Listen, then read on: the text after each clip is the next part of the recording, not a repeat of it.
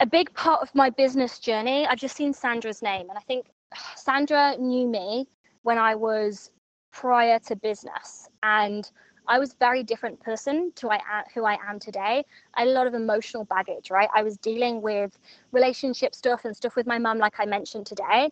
And so I had like my, my, my body was full of trapped emotions. My body was full of like, um, yeah, all of these feelings that didn't really let me live. And so a lot of my first couple of years in business was a lot of emotional clearing, was a lot of reprogramming, was a lot of like uh, restructuring my nervous system, which is why a big part of the School of IH is, um, which is why a big part of the School of IH is that work as well, because I do believe that we do need to do our emotional clearing and our reprogramming work and our healing work because that's what's actually going to unlock freedom for us and that's going to unlock potential for us to have the business results as well.